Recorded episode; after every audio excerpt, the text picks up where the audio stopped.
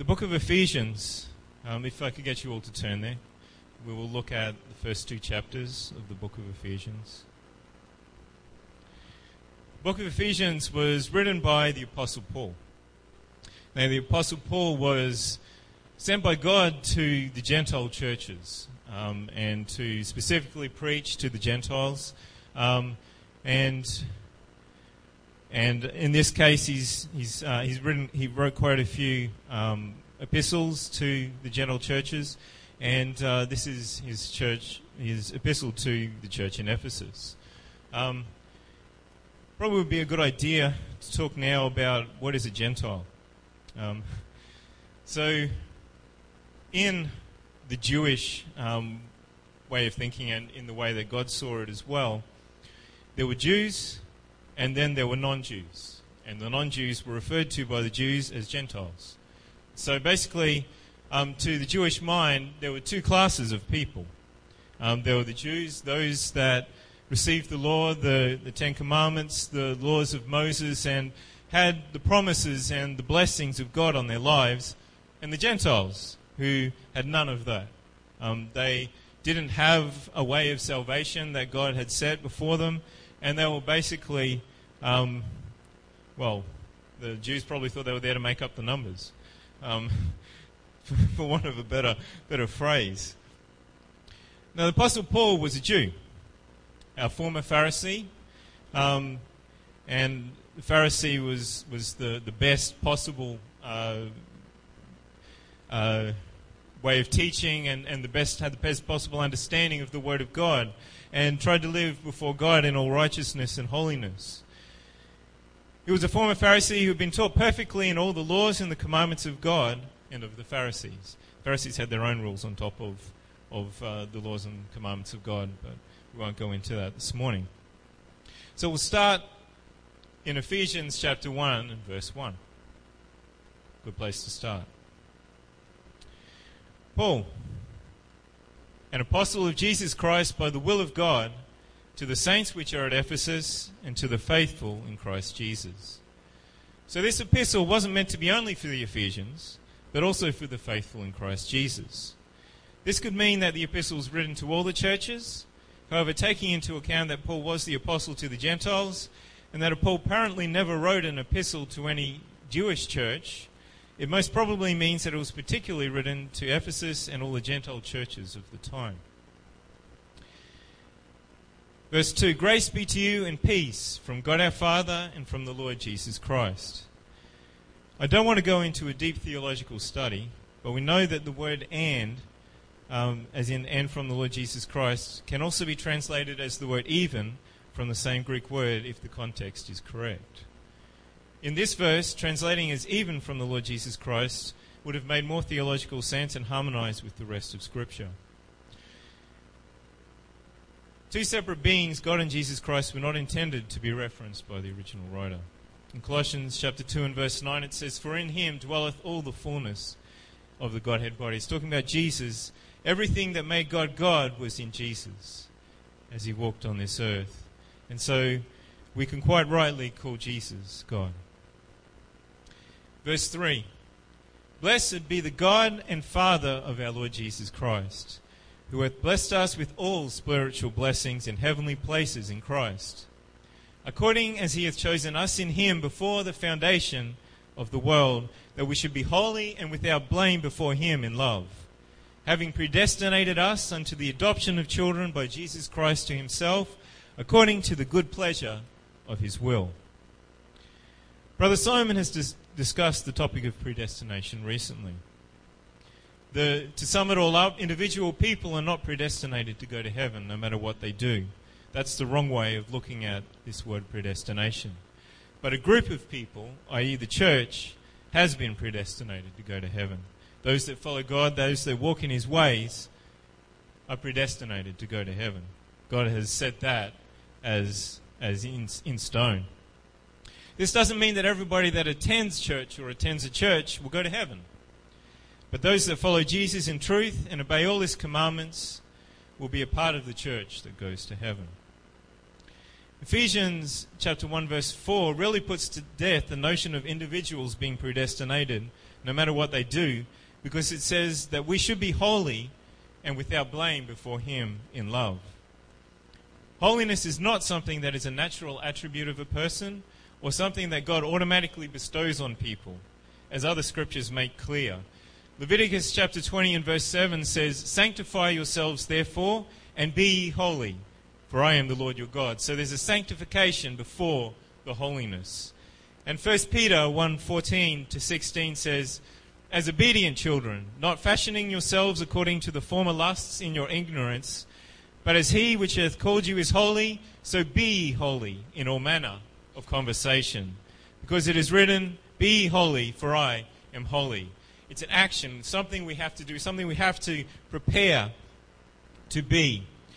So there is a necessary sanctification and obedience, a separation from sin, as those verses say, before a person can be considered holy before God. Someone who goes their own way and does their own thing can't be considered to be holy, and so therefore disqualifies themselves from that predestination that is being referred to in Ephesians chapter 1 verses 4 to 5. And that's even without considering the without blame part of Ephesians chapter 1 verse 4. You're only without blame if Jesus has washed away your sins in baptism and you live a life pleasing to God afterwards. If you go your own way and do your own thing, you're by definition sinning and definitely not without blame. So the verses are talking about the predestination of the church. And when you look at the context of the book of Ephesians, it's uh, in particular talking about the predestination of there being a Gentile church that would also be saved, not only a Jewish church. Ephesians 1 verse 6 To the praise of the glory of his grace, wherein he hath made us accepted in the beloved. The beloved is widely believed to be referring to Jesus Christ. And I believe that it's particularly referring to the Gentile church being accepted in the new dispensation of grace that came by Jesus Christ. Or, in other words, the church age. Verse 7 In whom we have redemption through his blood, the forgiveness of sins according to the riches of his grace. It's pretty awesome when you think about it wherein he hath abounded, abounded toward us in all wisdom and prudence, having made known unto us the mystery of his will, according to his good pleasure with which he hath purposed in himself. So, the mystery is no longer a mystery, but it has been revealed. T- uh, verse 10 goes on to say that in the dispensation of the fullness of times, he might gather together in one all things in Christ both which are in heaven and which are on earth, even in him. Some commentators believe that the things in heaven are either the angels or the redeemed saints or both, and the things on earth are the church or the Jewish church or the people of the world. However, other commentators believe that the things that are in heaven refer to the Jewish people who were called of God and given laws and commandments directly from heaven for their salvation as opposed to the things which are on earth, which refers to the Gentile peoples who had no respect for God and had no means of salvation or redemption. I believe that arguments can be made for either interpretation. Second interpretation fits in better with the overall theme and context of the previous and following passages, but the first interpretation seems to fit in better with the context of the following verse. Verse 11 In whom also we have obtained an inheritance being predestinated according to the purpose of Him who worketh all things after the counsel of His own will, in whom also we have obtained an inheritance. The Gentile church was non existent before the age of grace, ushered in by Jesus' death, burial, and resurrection. The Gentiles didn't have a hope, a way of salvation, but now have obtained an inheritance in that which was out of bounds in the Old Testament way of thinking. Ephesians 1:12 that we should be that we should be to the praise of his glory who first trusted in Christ. The fact that the Gentile church is able to take part in the same body as the Jewish church is something that both should be and was celebrated and honored by the Jewish Christians, who were the ones that first trusted in Christ. Verse 13 In whom ye also trusted. After that ye heard the word of truth, the gospel of your salvation, in whom also after that ye believed, ye were sealed with that Holy Spirit of promise, which is the earnest of our inheritance until the redemption of the purchased possession unto the praise of his glory. So not only the Jewish church trusted in Christ, but the Gentile church also trusted in Christ and received the Holy Ghost just as the Jewish church had received it. He's saying that not only did the, the Jews get the baptism of the Holy Ghost, but the Gentiles did as well. And we know that the Holy Ghost is that earnest of the redemption of our purchased salvation. It's, it's, our, um, it's our ticket, you might say, to go to heaven because God has given us His Spirit just like He gave the Jewish people. Verse 15 Wherefore I also, after I heard of your faith in the Lord Jesus and love unto all the saints, cease not to give thanks for you, making mention of you in my prayers, that the glory of our Lord Jesus Christ, the Father of glory, may give unto you the spirit of wisdom and revelation in the knowledge of Him, the eyes of your understanding being enlightened, that you may know what is the hope of His calling, and what the riches of the glory of His inheritance in the saints. Paul wants the Ephesian church to understand the magnitude of what it means to be a part of the church of God. Remember that these were Gentile believers who, before they were saved, probably knew nothing about God and His ways. They just knew the ways of the world, and that was it. They weren't brought up in the Bible. They weren't brought up in the law, in, in the ways of Moses. They weren't brought up in Jewish traditions. They knew nothing except carnality and, and the ways of man. It was something truly majestic that God made a way for Gentiles to be saved at all. And Paul wants them to realize the awesomeness of God's grace. Verse 19. And what is the exceeding greatness of his power to usward who believe, according to the working of his mighty power, which he wrought in Christ when he raised him from the dead and set him at his own right hand in the heavenly places, far above all principality and power, and might and dominion, and every name that is named not only in this world, but also in that which is to come, and hath put all things under his feet, and gave him to be the head over all things to the church, which is his body, the fullness of him that filleth all in all. Paul talks about the majesty and supreme power of Jesus and how he has set up the church in preparation for Paul's talking about the contrast with the natural state of the Gentile believers before they were given this incredible opportunity. It continues on in verse 1 And you hath he quickened, talking about the Gentiles, who were dead in trespasses and sins, wherein in time past ye walked according to the course of this world, according to the prince of the power of the air, the spirit that now worketh in the children of disobedience.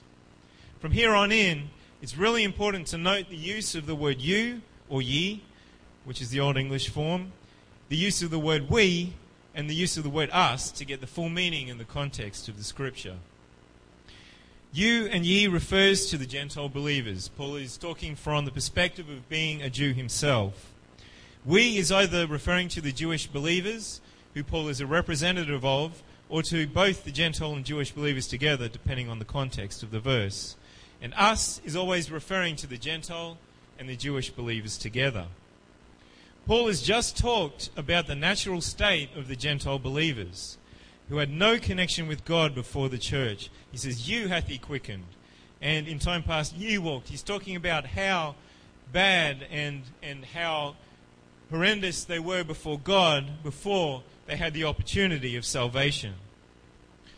And then continues on in verse 3 Among whom also we all, among whom also we all had our conversation in times past in the lusts of our flesh, fulfilling the desires of the flesh and of the mind, and were by nature the children of wrath, even as others.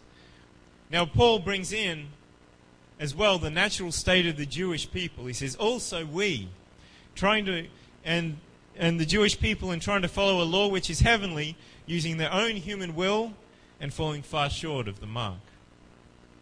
It's worth noting that the Jewish people needed just as much saving as the Gentiles when Jesus walked the earth. Verse 4 But God, who is rich in mercy, for his great love wherewith he loved us, even when we were dead in sins, hath quickened us, made us alive together with Christ. By grace ye are saved. And now Paul talks about the great mercy and love of God in making a way of salvation, the same way of salvation, for both the Jews and the Gentiles.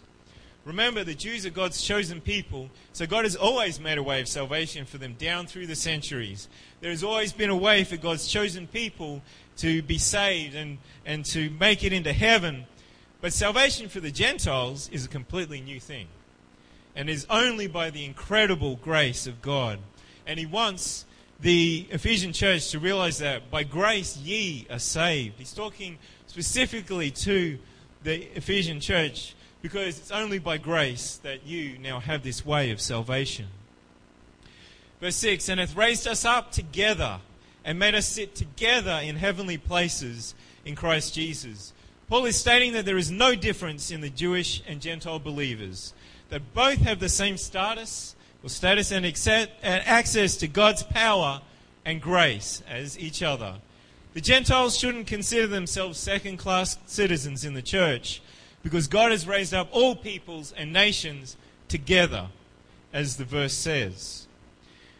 Verse 7 that in the ages to come, that's talking about us here, he might show the exceeding riches of his grace in his kindness toward us through Christ Jesus.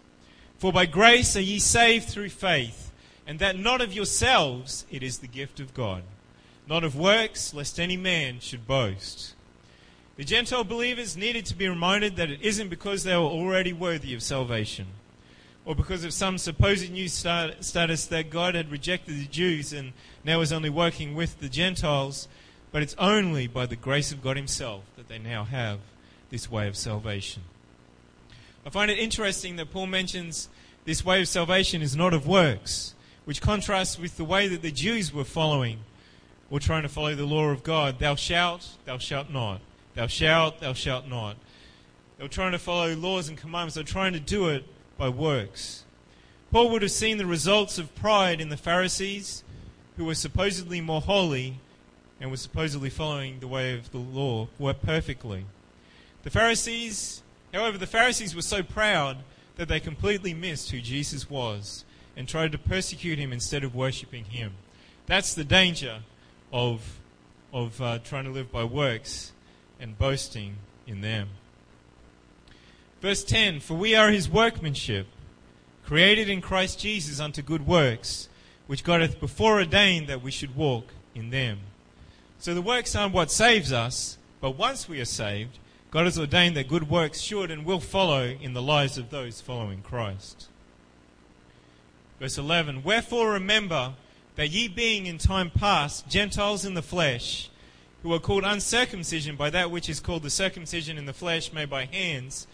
The Jewish people had the way of circumcision, uh, which was uh, put down generation by generation by God, but the Gentiles had no such thing. That at that time you were without Christ, being aliens from the commonwealth of Israel and strangers from the covenants of promise, having no hope, and without God in the world. But now, in Christ Jesus, you who sometimes were far off are made nigh or near by the blood of Christ. Paul reminds the Gentile believers of just where they were before Jesus died for all people, both for the Jews and the Gentiles. See, the Gentiles were truly and completely lost, with no hope of salvation, because God hadn't made a way at that time for the Gentiles to be saved. Verse 14 For he is our peace, who hath made both one and hath broken down the middle wall of partition between us. See, there was a huge barrier between the Jews and the Gentiles. The Jews could be saved through the law, which was only for the Jews. The Gentiles couldn't be saved.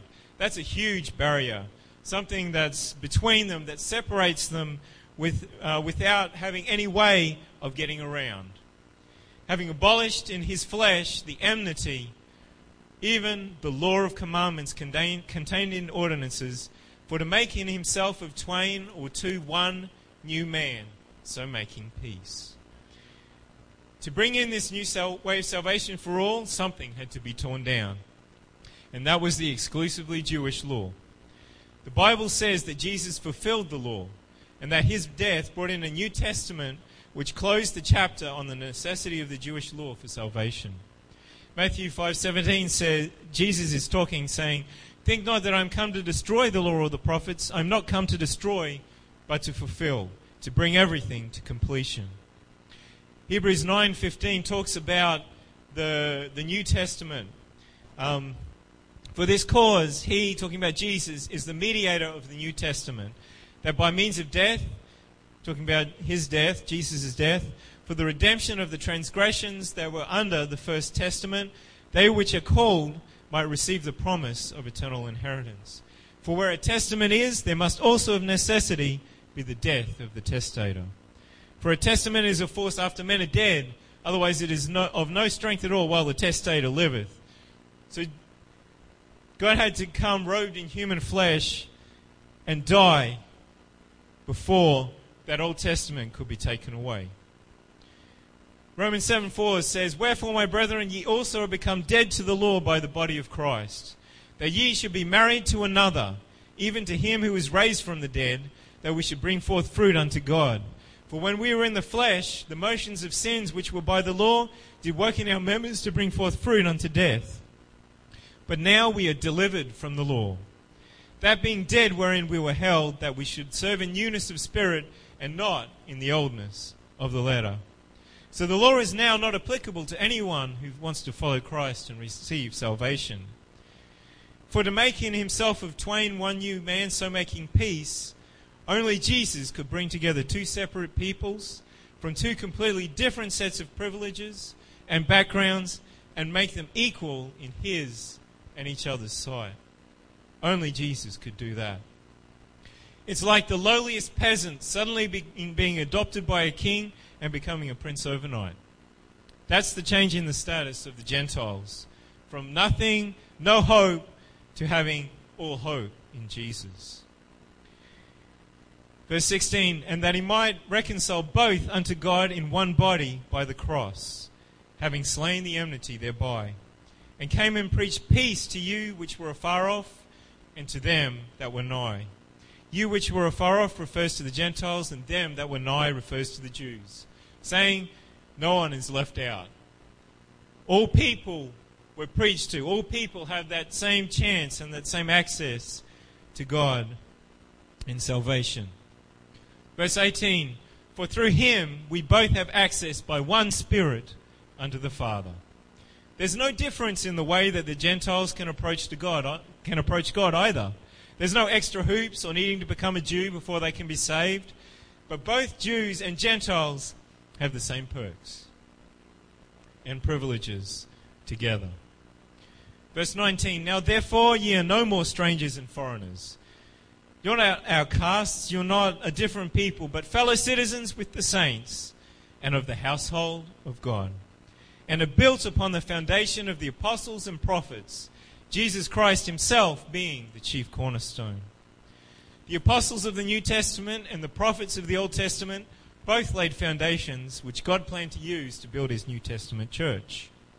And Jesus is the chief cornerstone, the one where all measurements and angles and lines of sight go through, the one that gives a solid basis and a foundation for the rest of the building.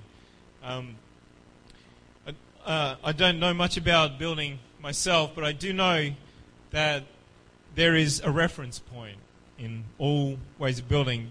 And in the olden days, it was the chief cornerstone. They laid one stone. They made sure it was right. It was the right level. They made sure it was it was perfect in in the way in which they wanted to build the rest of the building. And then everything came off that um, stone. Every measurement, everything that was built had to be measured, had to be in line with what that stone had been put down. Jesus is that chief cornerstone in the church.